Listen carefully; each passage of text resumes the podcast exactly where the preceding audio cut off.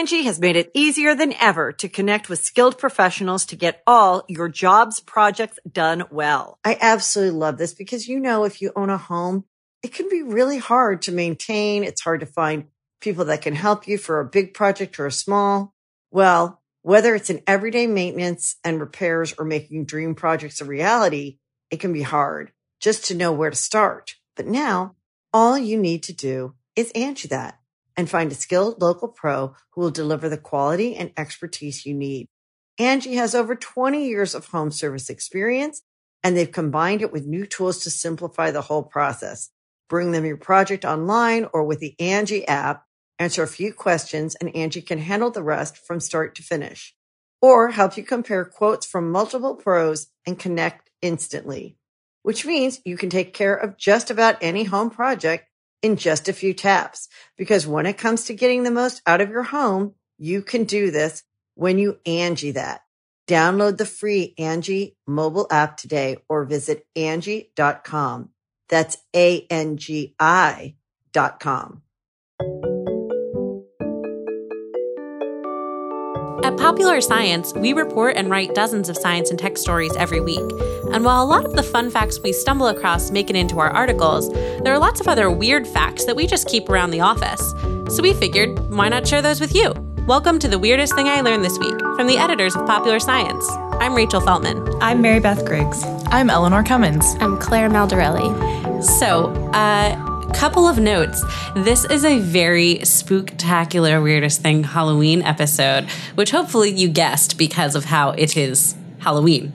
And also, you know, Weirdest Thing has had, I believe this will be our 25th episode, Whoa. which is a lovely round number.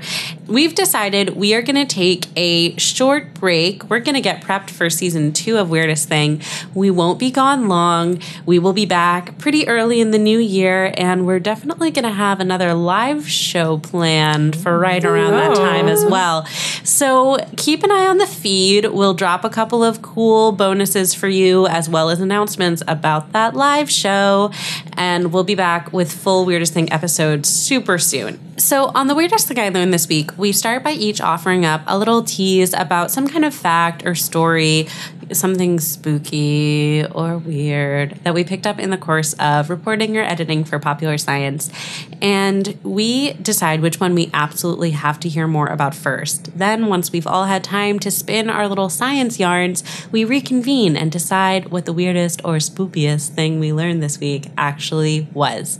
And because this is our super special spooktacular, we have four of the five OG weirdest thing members here today. Claire, why don't we start with with your spooky tease? Okay, great. So I'm just going to quote from a case study. A 74 year old stable and sensible woman told me, I was awakened by a sudden bang in the head, as if my head was bursting with a flash of light over both fields of vision. Wow, Wow. Whoa. Yep. Rough. Bad Eleanor? night. Death by autopsy. Oh no. Oh gosh. I'll just The leave worst that way there. to go. Uh, Mary Beth. Okay. Uh, I've got a creature that pushes its bones out of its body to punish anything that tries to mess with it. Whoa. oh my God. Relatable. I have a story about how babies can turn to stone.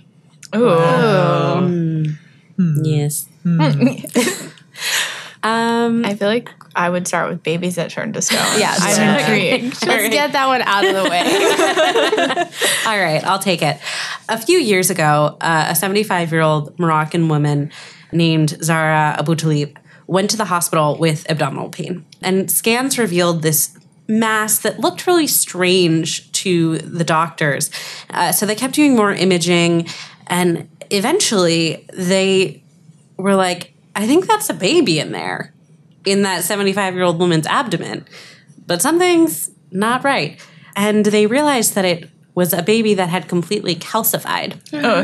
When they eventually did surgery to remove this mass, they realized it was a baby she had conceived 46 years before. oh my God. Right.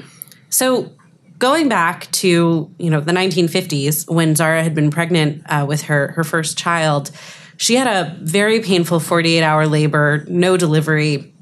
And doctor said she needed a C section, but she recalls that she saw a woman die in childbirth, like in front of her in this very busy hospital. And she was so scared that she decided to run home. Uh, she knew that her life was in danger, but she figured she would rather die at home.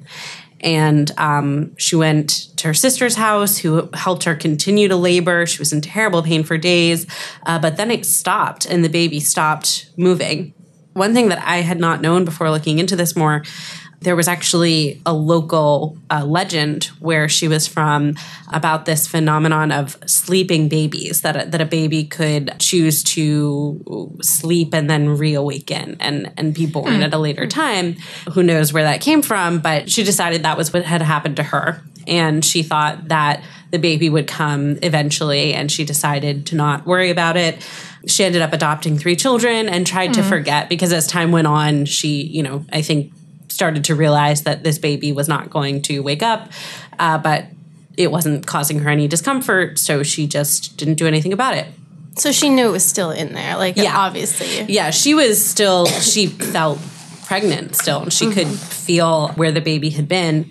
Over time, uh, this eventually started to cause her pain again, and that's when she ended up in the hospital. Um, and so here's what happened Zara is not alone. She is in a, a rarefied group, but she is not alone. I'm never going to want to get pregnant now. This is called a lithopedion or a stone baby. There are only 300 cases in medical history. Wow. Uh, and the earliest one was described in the 10th century by the Spanish Muslim physician Abu al Qasim. Very old historical record, but very rare. Like 300 in a thousand years. yeah, exactly. Which sounds like a Game of Thrones prophecy, but like, are the real stats here?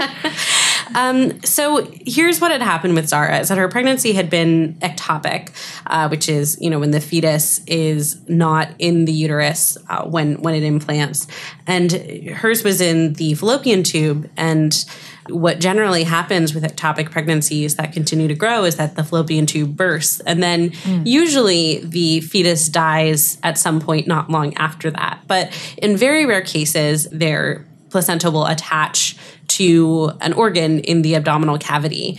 And so they'll continue to have blood flow, they'll continue to grow. Now, in modern days, in very rare cases, these babies can actually survive. Wow. It is extremely dangerous to the mother because uh, that placenta can rupture and cause hemorrhaging at any point.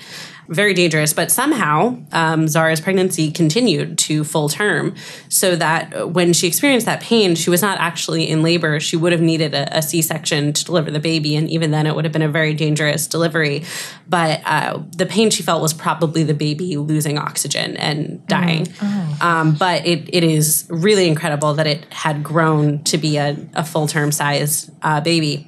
What happens with these uh, stone babies is that when an ectopic pregnancy ends up in the abdominal cavity or or just elsewhere in the body, you know, even if it just stays in the fallopian tube, when it's too large for the body to reabsorb it, sometimes uh, you know as the mother's body sees it as a foreign object and sees this dying tissue that could cause infection the body protects itself by wrapping that dying tissue in a uh, calcareous substance Wow. and so that builds up over time and mummifies the baby. So, you know, this may be more common than we know, but it just usually happens with much smaller mm-hmm. masses because, you know, most ectopic pregnancies of this nature and much earlier than Zara's did. So, you know, even if something stays in there and calcifies, it's it's not going to be a mass the size of a newborn baby. Right. There are certainly cases where they've still been found and pulled out when they're much smaller than that, but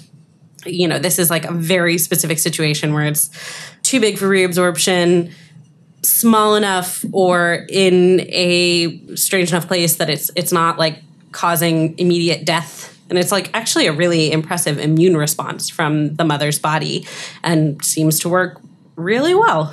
Some last details about uh, Zara. When they removed the fetus, it weighed seven pounds. It was 16 inches long. It had recognizable um, head, arm, fingers Oh my goodness. um, and it was like stone. Like when they were trying to extract it, which was a very difficult process because it had really adhered to the abdominal wall, they said it was like their scalpels were were hitting a rock. Wow. And there was another case in Chile uh, not long ago where a 91 year old woman had carried the fetus for over 60 years. So, So why did they wait so long? Is it just because it's not causing any pain and they're too afraid to? yeah, I think in a lot of the cases I've read about, if it's not causing pain, and again, most of them are not as large as Zara's was. So it's mostly like a, a mass that somebody can kind of ignore as something, you know, if, if they're poor and maybe afraid of surgery, it's easier to just kind of pretend nothing is happening. There was one historical case I, I read about where a woman was actually convinced that a baby that she had lost was still inside her and made a doctor promise that he would autopsy her after she died. And he actually died before her, but his son did the autopsy to keep his promise and they found it. Like, so there are, al- I think in a lot of cases also, like the women involved know, and it just was not high on anyone else's priority list, I guess. Tell me about it. but um, yeah, Fred- uh, King Frederick III of Denmark uh, owned a lithopedion. What? He just had it for fun. Yeah, he just uh, kept it. Gosh. That's disgusting. Um, one really interesting thing is that depending on where the stone baby forms, you can actually carry a healthy pregnancy. After that? Yeah, while it's still in there. Oh, Yeah. wow. Oh, Unfortunately, in in some of these cases, it's forming in the uterus or you know in the fallopian tubes, and you know there's a lot of bad stuff going on, and you're not going to be able to have another pregnancy. But there have been some cases where.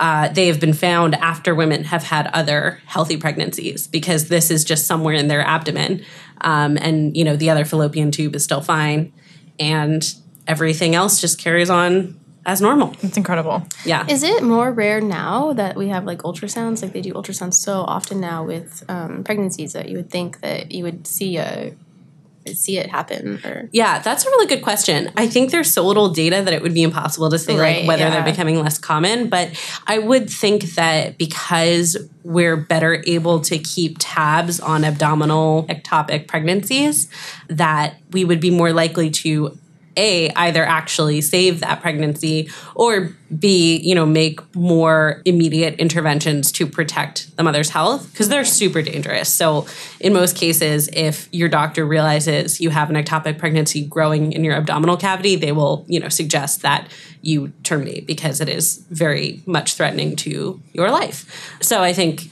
in that way it, may be becoming less common because the circumstances uh, require a lot of um, the, a lot of stuff has to go wrong Yeah. for a stone baby to happen. And that's my fact. That was Wow. super that was crazy. I'm very spooky. I can't believe the human body is capable of that, Yeah, that is wild. and then surviving for forty years after that. and also just like no one really caring for like you know a thousand years or whatever. definitely a ghost Pregnancy story. remains a rid- ridiculously mysterious. And uh, with that, we will take a quick break and then come back. Me, more, I am a robot. Listen to Last Week in Tech. Thanks for that introduction, robot. I'm Stan Horaczek, one of the hosts of Last Week in Tech, a podcast from the Popular Science Editors, where we take a look back at the week's big technology stories, including everything from new products, social media, and even future tech, yes, like robots. You can listen on iTunes, Google Play Music, SoundCloud, wherever you get podcasts, or if you are a robot, just stick your antenna up in the air and tune into our frequency. Listen, or I will destroy all humans. Thanks, robot. But please do it, because he's not joking. All right, and we're back. And um, Mary Beth, I think you have some exploding bones or something. Yeah, I mean something similar. something. something similar to that. So so we've got stone babies. um, and that seems like a very good Halloween type type spooky story. But uh, I want I want to talk about a monster. Yes. Yes. A monster that can do horrific things to its body and then heal itself as though nothing ever happened. Dun, dun, Kind of what pregnancy is like. I mean, sure. But this is not. This is not pregnancy. This is the Iberian ribbed newt. Ooh. It lives on the Iberian Peninsula and Morocco, and it is very cute. And I have a picture that I'm going to show people in the studio. Aw, it's a little chubster. Oh, It's really adorable, actually. Yeah. No, this guy is is very cute. It's like a Muppet. Yeah, it's it's a very stocky little salamander with this long tail and these like googly eyes that look really cute and it's adorable. Um, and we will have pictures on popsci.com that you can look at. Um, but beneath that cute little smile and that adorable, adorable visage is uh, lurking a survivor. And it is willing to rip its insides out and coat them with poison to punish predators. Wow, same. Yeah. Yeah, no, it's great. Uh, so from from the St. Louis Zoo description, um, this large stocky salamander lives on the bottom of ponds, lakes, and slow moving streams. It rarely comes out on land. In fact, if its water dries up, the newt usually tries to bury itself in the mud until rain refills its pond. Smart. Yeah. Yeah. Isn't that what worms do as well? I think a lot of like creatures that don't like Common survival. yeah, A lot of slimy, just just slimy things. bury Just- yourself in mud and wait for everything to, Wow, to I blow find over. this animal extremely relatable. Right. yeah, yeah, no, it's it's great. And so it's also, you know, continuing the St. Louis Zoo description. Um, the newt is a strong swimmer and a greedy predator. I like that description, greedy predator. It will consume any moving prey it finds, including aquatic insects and other invertebrates, small fish, and other amphibians. So it'll it'll just eat everything. um, but when someone tries to eat it, watch out. In 2009, um, researchers figured out something that had been observed a lot earlier. So in 1879, there was a zoologist, a German zoologist named uh, Franz Leydig, who actually just first described this trait. Um, and he noticed that when these salamanders were startled, spikes would suddenly appear out of the sides of its body, just like suddenly show up. And eventually, people figured out that it was this salamander's ribs. It's the most metal thing I've ever like heard. sticking out like from the skin. Yes, through the skin. Like all of a sudden, its ribs would be just sticking out. I was gonna say, I was like, if it just Yeah. has spikes, it's just a porcupine. right, right, and that would be fine. But no, these are these are just its ribs. Wolverine. Yes, yes, no, exactly. It gets better, it gets even closer to that. In 2009, researchers figured out how it does this. Um, so it actually swings its ribs forward. Um, and so they're kind of at an angle to the spine, and then they suddenly swing forward by about 50 degrees. And so instead of being at this nice little backward angle towards the spine, it's suddenly sticking out of the sides. And it's with such force that it's actually able to shove the points of the ribs out through the skin, Wow. which seems terrifying. Yeah. right? Isn't that bad though? Because then isn't it just like holy? It's inside out. but then don't you like destroy all your skin? Right. And see, Like I don't want to. No one wants to do that. yeah, yeah, and we'll get to that in just a second. But it, becoming becoming prickly isn't enough for these little guys. When threatened, they also start secreting all over its body. They start secreting this uh, poisonous like slime substance, uh, and it coats their body and their new spines, and it turns them from a potential tasty treat into a bristly, poisonous trick. Oh. It's very wicked. And so if someone tries to take a bite of it, it will, instead of getting a nice little bite of newt meat, it will get um, injected with poison from one of these spines, which I think is is delightful and wonderful. Um, Sure. That's that's a word for it. it's not it's not delightful. This It's like delightful, homemade guys. pepper spray. It's Yeah. like, don't attack me. Yeah. And th- these little guys, what's amazing about them is you would think, right, that it does hurt them to, you know, shoot its ribs outside of its body, but it's an amphibian. And so, like other amphibians, it has the ability to regenerate. So that means It's Wolverine. Yes, it's Wolverine. so when the threat has passed, just like Wolverine, it can pull its ribs back in, and the punctures in its side will heal. Um, seemingly without any negative effects from Wow. the poison. It's it's able to you know this poison it tastes really bad for other predators. Uh, it can be fatal for for other creatures, but for the snoot, it can just kind of ignore it and heal up and move on. Wow.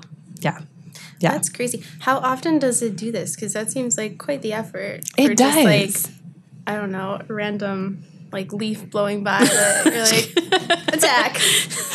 yeah, I don't think I think it tends to like wait until it's like really startled. Okay. Um, I don't have any firm numbers on it, but Okay. it's it's something that can happen multiple times over over the course of its life. And what's kind of incredible is that these newts have actually been included on a bunch of space missions uh, most of them Soviet or Russian, uh, which looked at this particular ability, the ability to regenerate in space, uh, and also whether microgravity changed their reproductive habits, which was pretty interesting. And so it started going into space in 1985 on a biomedical mission, along with two rhesus macaques and 10 rats um, aboard a satellite.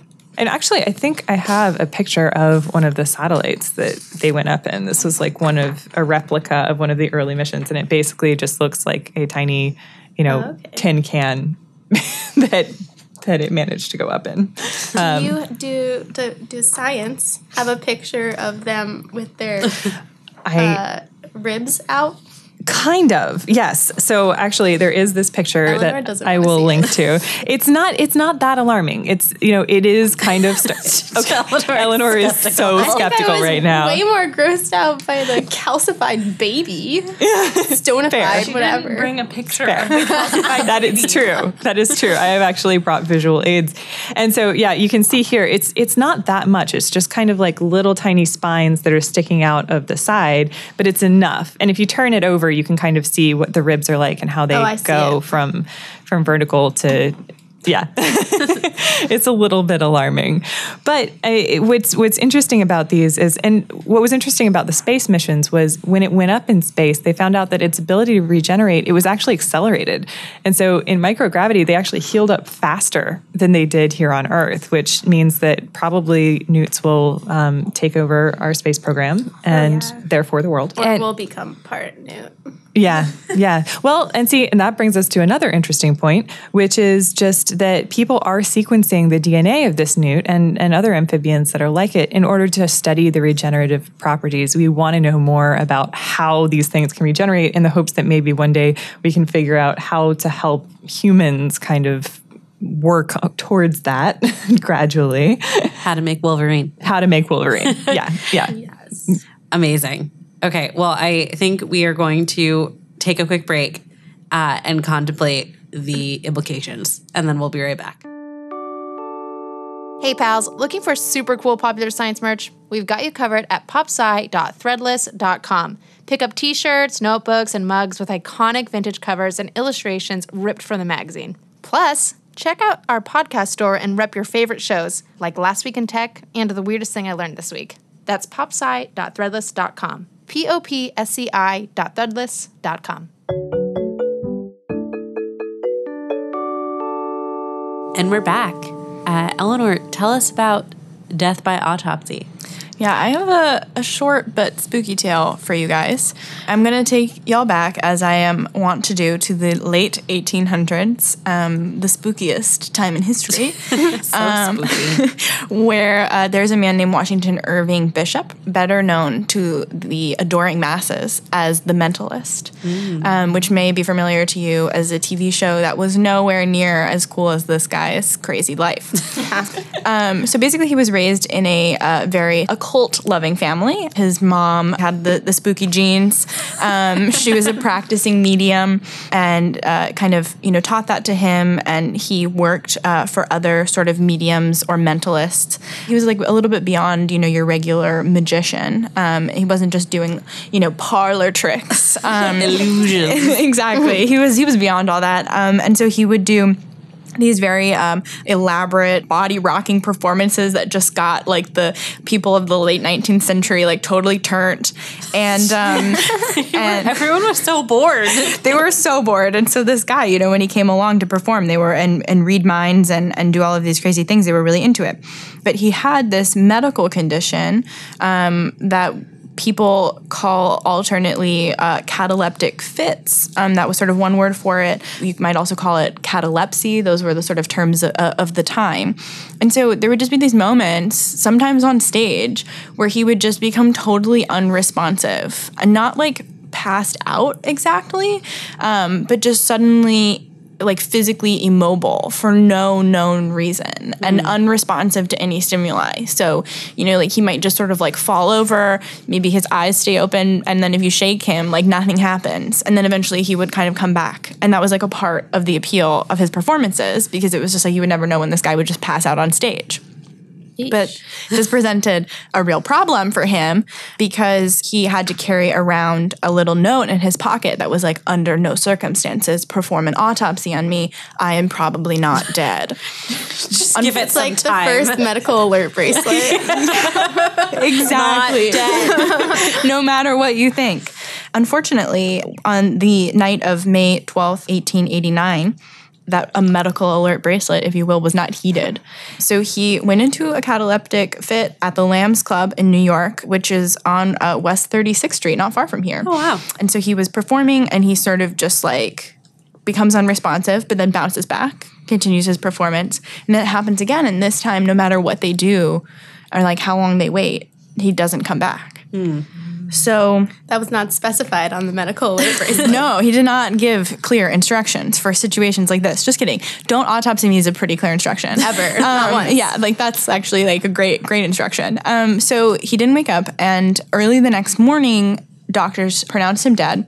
And by the time his like wife showed up, he had been autopsied. The autopsy, I have to say, is just really super weird. Like, I don't think that this is standard procedure. So they cut open his head, removed his brain, and then apparently it was found later sewn into the lining of his abdomen, like parts of his brain. What? So all of this taken together leads his mother, Eleanor Bishop, shout out. Um, she decides that her son was murdered and spends like the rest of her life just like agitating for, I don't know, like the rights of people to not be autopsied. I'm not sure, but she's like really up in arms about it as a result of his mother's dogged activism on his behalf. He has this really great grave at Greenwood Cemetery in Brooklyn, um, which I'm, you know, sure we have all been to. And so, uh, you know, you can see it today and it's sort of been washed away with time, but it says the martyr in big all capital letters at the top.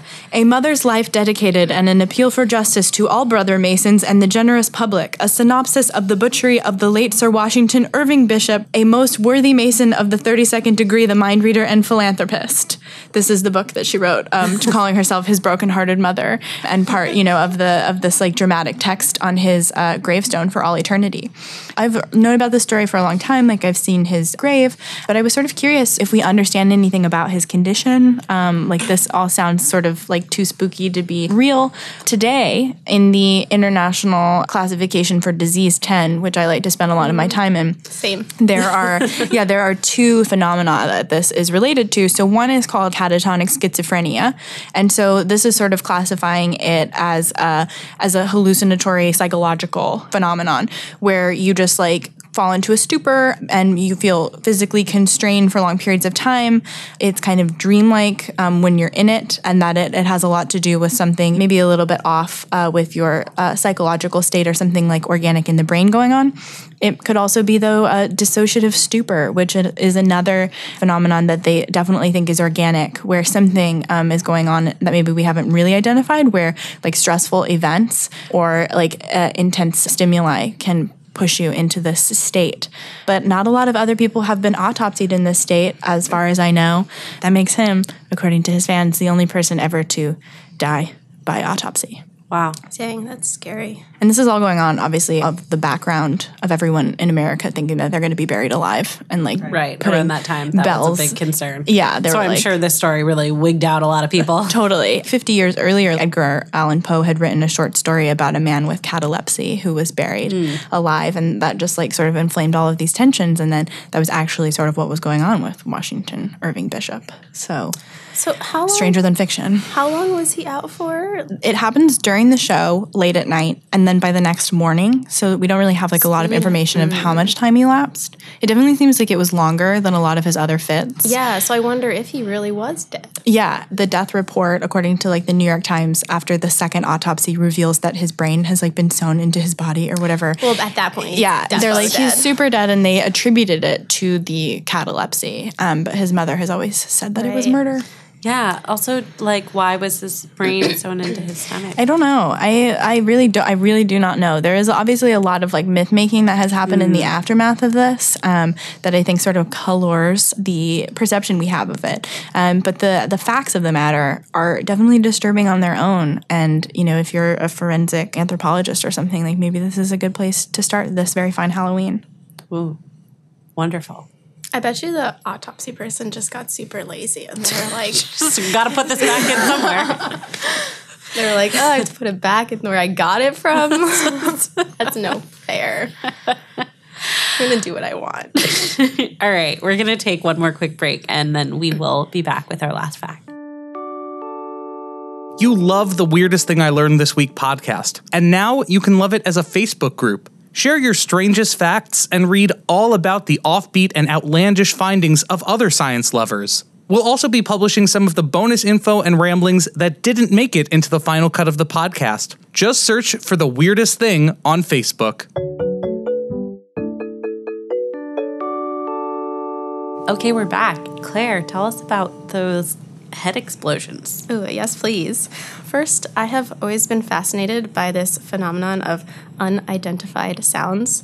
So these are sounds that um, people hear, but that scientists have no idea where they come from. And some of my faves are NOAA has this whole list online of all these unidentified sounds from the ocean that they have all these theories of where they came from, but they've heard them on like recordings or whatever, but they don't know where the origin is. And then my favorite of all time is uh, this one called the Taos Hum, in which a percentage of residents in the town of Taos, New Mexico, which is a beautiful place, I will say, um, hear this faint hum just constantly all the time.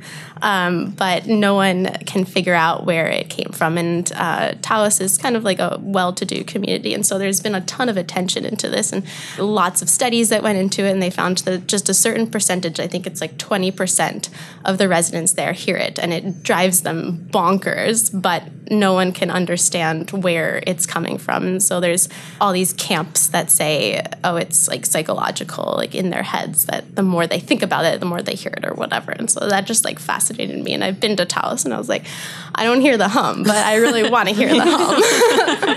so uh, for our Halloween episode, I was like, I'm going to go down a Wikipedia spiral of unidentified sounds. And my favorite of which I came across this condition called exploding head syndrome. There's not that much about it, um, but I came across this one case study from 1987 that just mentioned 10 people um, that seemed to have this. And all these physicians were like, we don't really understand what this is, but people are complaining of uh, this explosion in our head, so to speak. At the time, all these like newspapers and magazines uh, loved this case study, as we all do. Um, and everyone was so surprised by it. But the biggest surprise came to the scientists who had all these patients call in and say, I've also experienced exploding head syndrome. Um, and they named all the very, very specific uh, symptoms that these other 10 people had in their in their previous one. So they came out with this new case report in 1989 that was 50 people with this exploding head syndrome. Um, and I'll just mention a couple of the quotes from the case study. So the symptoms are a sense of explosion in the head confined to the hours of sleep, which is harmless but very frightening for the sufferer. And there was a 74 year old stable and sensible woman who says she was wakened by a sudden bang in the head as if my head was bursting with a flash of light over both fields of vision, after which I would be dazed for a split second and would come round terrified, my heart thumping. There was no pain, just a frightening sense of explosion. Wow. So Just a sense of explosion. I don't like this. this was so much so that the doctors at the time thought that she was at risk for a stroke at any minute. They actually had her monitored every couple of months to see if she was going to have a stroke. And now, seven years later, when this case study came out, she's still she was still perfectly healthy. Um, and so researchers just couldn't figure out where this what was happening um, and how common this condition was. And so, as I was researching this, I was like, oh my God, I have totally experienced. No I really think. I have because, What? yes, I remember once or twice like falling asleep. It was almost felt like like a vibration sort of, and then I like woke up from it, and I was like, that was weird, and then I went back to bed. I don't know, like this is my anecdotal like hypochondria, Claire, but um, the symptoms seem to match up with what researchers sort of know about the condition, and it's um, that as we are, this always happens. So everyone who has reported this has said that it happens as they are falling asleep, and it sort of wakes them up out of sleep. But because it, the condition is so benign, no one has had any like strokes or any medical ailments afterwards. No one really cares sort of to study this. And so they really don't completely understand what's going on, but they think it's something to do with as we're falling asleep, what happens uh, like as our brain is sort of like shutting down or getting into first stage of sleep, essentially. So since that 1989 report came out, even more people have sort of come forth and, and just no, mentioned their symptoms and things like that. And so doctors think it's actually way more common than um, we think it is. It's just that because it doesn't cause any pain, most people kind of like me just shrug it off or um, they just are like, this is not a reason I need to go to the doctor. Like, it happened in the middle of the night. I must have just been hearing things or whatever. So in 2008, there was a study in Germany that tried to like sort of census how common is exploding head syndrome. And they found that it occurs in almost 14% of psychiatric patients surveyed, 10% of people with a sleeping disorder. And those two are just because they're seen by doctors a lot. So they're able to study those populations. But then they estimated that about 11% of healthy people who answered questionnaires about uh, exploding head syndrome seemed to have experienced it at least one time in their lives. I'm surprised none of you are like, oh my God, I've definitely experienced that. I definitely have like every few months that sensation of just like horrific falling. Oh yeah, that happens to me all the That's time. That's the one that I get really bad. And then I'm just like, never sleeping again. Thanks. right. When I was a kid, I would have um, hypnagogic hallucinations, so like auditory hallucinations just while you're falling asleep. I think you should reach out to these scientists. But I, but I never heard an explosion. What what did you hear? The auditory hallucinations I remember were like it would sound like there was like an animal screaming outside, but then I would realize that there had not been anything. Um, stuff like that, or like thinking, hearing like indistinct loud noises. Nothing I would describe as feeling like there was an explosion in my head.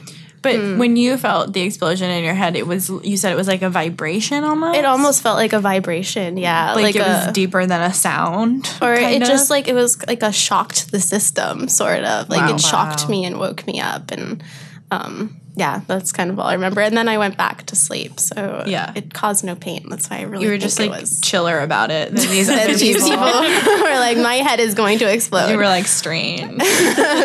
Wicked. Back to bed.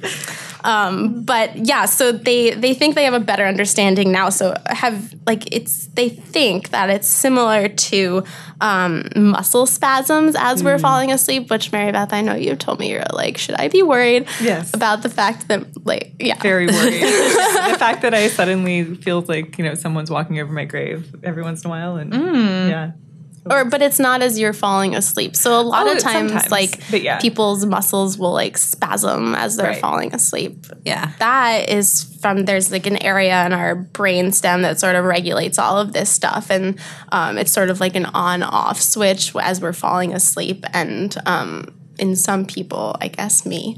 Um, and a lot of other people, um, it's like kind of disrupted, and so like it can't tell right away that you're falling asleep, and so it switches back on, and so it flashes these like um, neuron firings, and so that either happens in like a motor uh, neuron, so your muscles will spasm, or um, you will hear an explosion in your head. Whoa.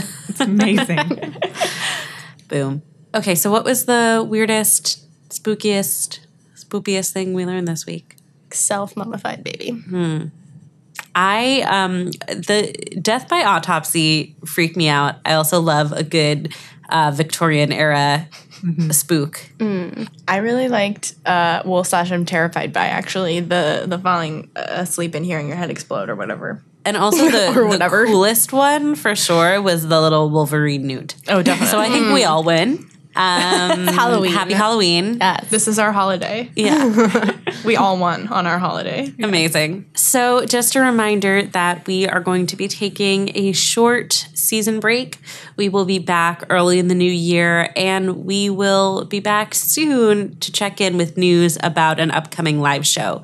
So, definitely stay subscribed and keep your eyes on your podcast feed. And we'll still be on social media. You can join our Weirdest Things Facebook group to share weird facts with all your new internet friends, including us, and follow us on Twitter at weirdest underscore thing. The Weirdest Thing I Learned This Week is a popular science podcast. Subscribe on Apple Podcasts, Google Play Music, SoundCloud, or wherever you're listening right now. And if you like what you hear, please rate and review us on iTunes. It helps other weirdos find the show. You can buy our merch, including Weirdest Thing t shirts, tote bags, and mugs, at popsci.threadless.com. The show is produced by all of our hosts, including me, Rachel Feltman, and our editor, Jason Lederman. Our theme music is by Billy Cadden. If you have questions, suggestions, or weird stories to share, tweet us at weirdest underscore thing. Thanks for listening, weirdos.